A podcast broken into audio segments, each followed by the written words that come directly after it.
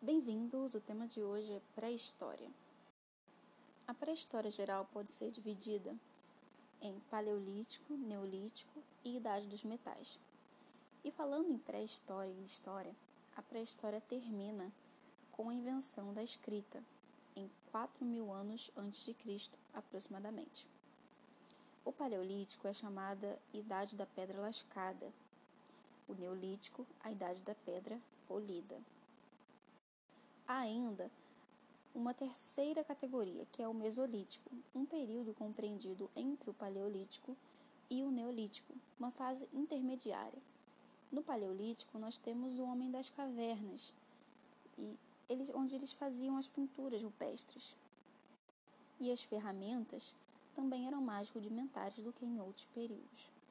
O Mesolítico, ou Paleolítico, em classificações mais gerais, é a época da descoberta do fogo, que é uma importante conquista para a humanidade, pois promovia a proteção contra animais ferozes, a possibilidade de cozinhar os alimentos, o calor mesmo, né, contra o frio, uma proteção contra o frio, contra o frio, e a iluminação. No Mesolítico, ocorre a decadência dos caçadores em detrimento dos caçadores e coletores, a gente deve lembrar que no Paleolítico o homem era caçador e nômade, ele não tinha uma residência fixa. Já no Neolítico ocorre a sedentarização dos povos por conta do desenvolvimento da agricultura. Podemos salientar ainda que é uma característica do Mesolítico o desenvolvimento das cerâmicas e da tecelagem, que continuam no Neolítico. Como dito anteriormente, o Neolítico é um período caracterizado principalmente pelo desenvolvimento da agricultura e sedentarização do homem. Mas também tivemos outras características, como a domesticação de animais em pequena escala. Esse período é como se fosse uma preparação para o surgimento das cidades, a história como conhecemos. Nesse período, o Neolítico também se desenvolveu a arquitetura, que era feita de pedra e as construções megalíticas, algumas com objetivo ainda obscuro para a arqueologia, porque nessa época, né, como é pré-história, não havia escrita. Então os arqueólogos têm apenas restos de corpos e objetos para estudar. Não há nenhum registro escrito, obviamente. Sobre as construções megalíticas, elas podem ser classificadas basicamente de três formas. Existem o menhir, que são pedras cravadas no chão ou simplesmente alinhadas. Os cromeleques, que são pedras dispostas em círculos, são vários menires em formato de círculo. E os domens, que tinham a função de câmara mortuária. Imagine duas pedras e uma pedra em cima, uma pedra biapoiada. Essa seria a ideia básica de um domen. O, no Reino Unido, existem pedras que são construções megalíticas muito conhecidas, chamadas de Stonehenge. Você talvez não conheça o nome, mas provavelmente já viu alguma imagem. Por último, construções megalíticas podiam atingir várias toneladas, eram construções em pedras, como já falamos. E o nome é bem claro: mega, grande, litos, pedra, pedra grande. Podemos salientar ainda a divisão do trabalho na época do Neolítico. Os homens majoritariamente caçavam e as mulheres coletavam e também faziam a agricultura. Note que a atuação feminina era, uma, era de grande importância para a sobrevivência das comunidades. E uma observação: muito ainda se discute a respeito da composição da dieta desses povos pré-históricos Algumas pessoas acham que eles comiam mais carne, outras que eles comiam mais vegetais. E existem pesquisas que se contradizem, digamos. Alguns defendem um lado, outros defendem outro. Mas uma ideia interessante que eu ainda não tinha visto em outros lugares é que a gente tem uma ideia de que eles se alimentavam basicamente de carne porque os fósseis encontrados são restos de ossos e os ossos ficam lá, como os dos dinossauros, por exemplo. Mas os vegetais, eles se decompõem rapidamente. E essa é uma ideia bem interessante a respeito da, de que de uma visão que a gente pode ter, talvez errada, da alimentação dos nossos ancestrais. O termo pré-história ele é questionado por especialistas por basicamente dois motivos.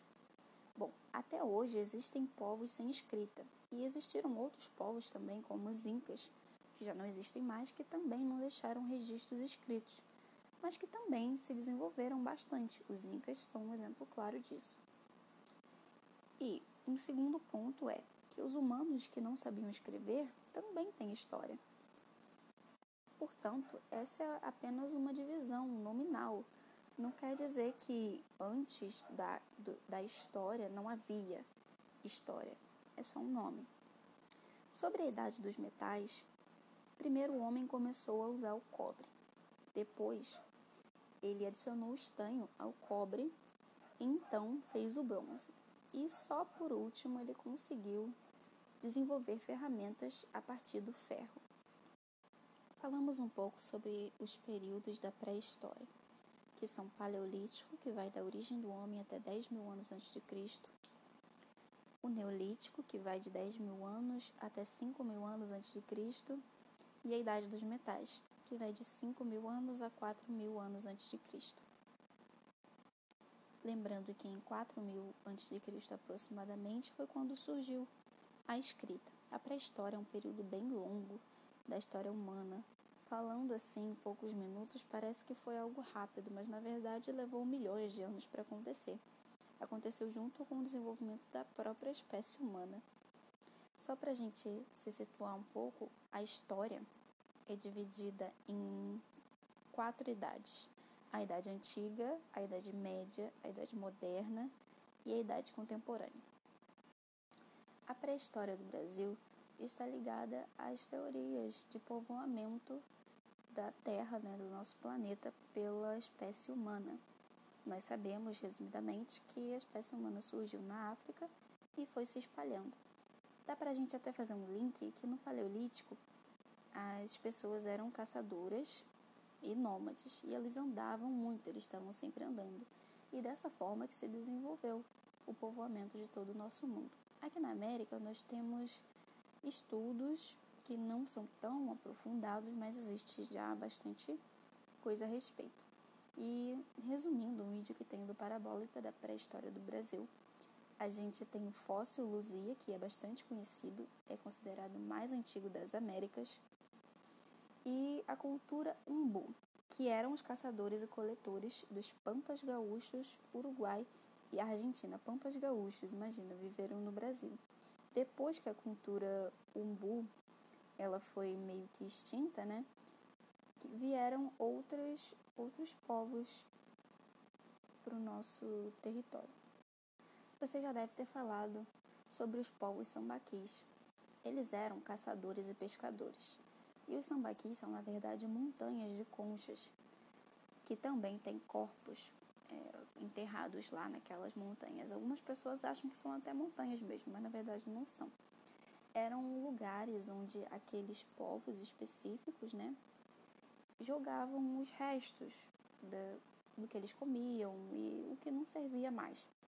E isso gerou grande, uma grande quantidade de artefatos para a arqueologia estudar. Depois dele, deles, né, vieram os povos tupis, que tinham uma tecnologia, né, um desenvolvimento maior da sua sociedade. Eu queria indicar para vocês também dois vídeos que eu usei enquanto eu estava fazendo esses resumos, que são os vídeos de pré-história do Brasil e pré-história geral do canal Parabólica no YouTube.